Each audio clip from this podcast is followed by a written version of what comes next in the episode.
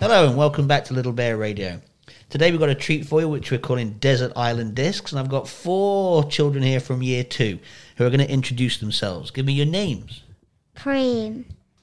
Eli, Pedro, Channing, All right, we've got Preem, Pedro, Eli, and Channing, and they've brought with them some rather interesting looking bits of paper that have got some writing they've done on one side. And what's this on the front, Preem? A backpack and the things we need if we are going on a survivor desert island and we're stuck there. Things that you need if you're stuck on a desert island so that you can survive.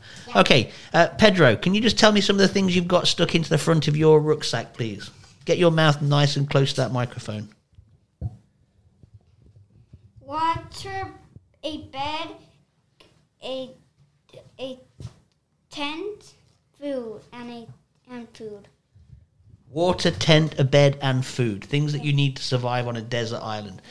How, why would you find yourselves on a desert island, guys? What, what, what have you been talking about in class that means you'd end up on a desert island? If we was going on a boat, then a rock set up or a gigantic wind or a hurricane. Or iceberg like Titanic. yeah, then then it will then it will wash out onto a desert island and our ship will be broken.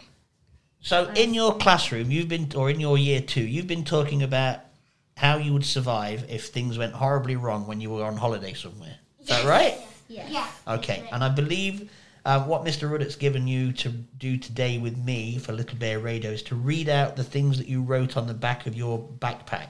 Yeah. Okay. We're going to start with Preem, I think, because she's quite vocal. Mm-hmm.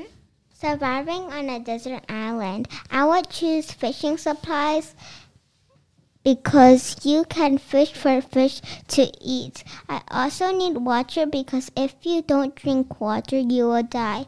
I should have a tent because we need shelter so we don't get sunburned.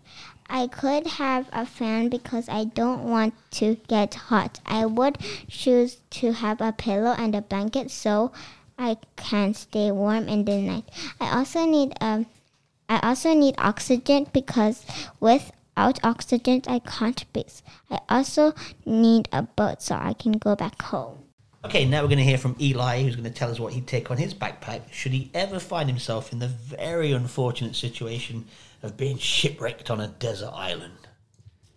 If I was on a stuck on a desert island, I would need a flare gun so people can rescue me.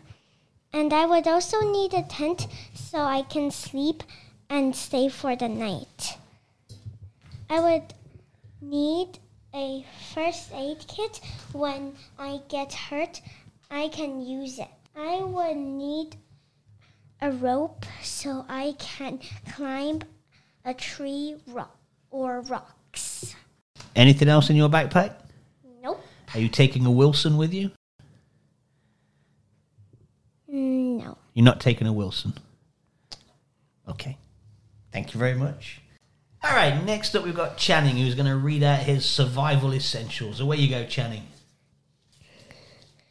I would take a flash gun because it can let other ships come and save me. I would take a tent and a sleeping bag if no ships come. I can live there. I can also take a saw and net to build a house and to catch fish. The last thing I would take is a TV so I won't be bored on the island. Channing, I love the idea of taking a TV to a desert island. What are you going to plug it into? Mm, Olympic.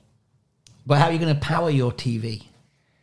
TVs need electricity. If you're on a desert island, Channing, what are you going to plug it into? I'll just use. mm, How about some solar panels to generate electricity? They'd be handy, wouldn't they? Yeah. Yeah, so if you put some solar panels in your backpack, that would generate electricity so you could plug your television in and not get bored. Did you take a book? I think a book would be a great thing to take. That'd stop you getting bored. You could read a book.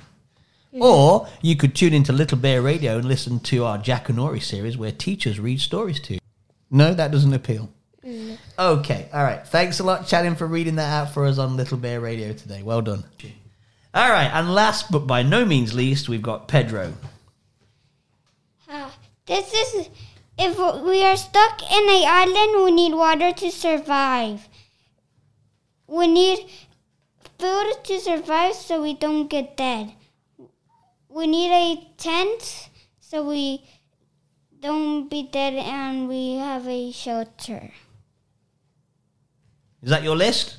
Fantastic. Thanks a lot, Pedro, for reading that out for us. I'm glad to see that all of our year two students are well prepared should they find themselves stranded on a desert island.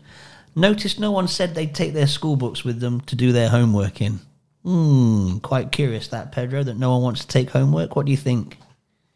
No, he's shaking his head no. He's not going to say, and he's not going to commit to it on audio, but he's shaking his head no, everyone. All right, thanks a lot, Pedro, and thanks everyone else from year two for coming down and reading out your survival pack kit.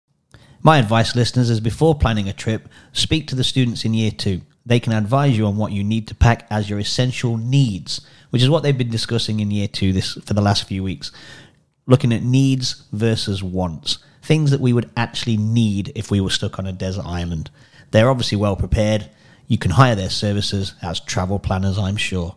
Uh, for those of you that aren't quite sure what I was referring to with Wilson, if you've ever watched the brilliant Tom Hanks film Castaway, uh, Wilson becomes his companion, uh, made out of a, a punctured basketball, I believe. Great film starring Tom Hanks.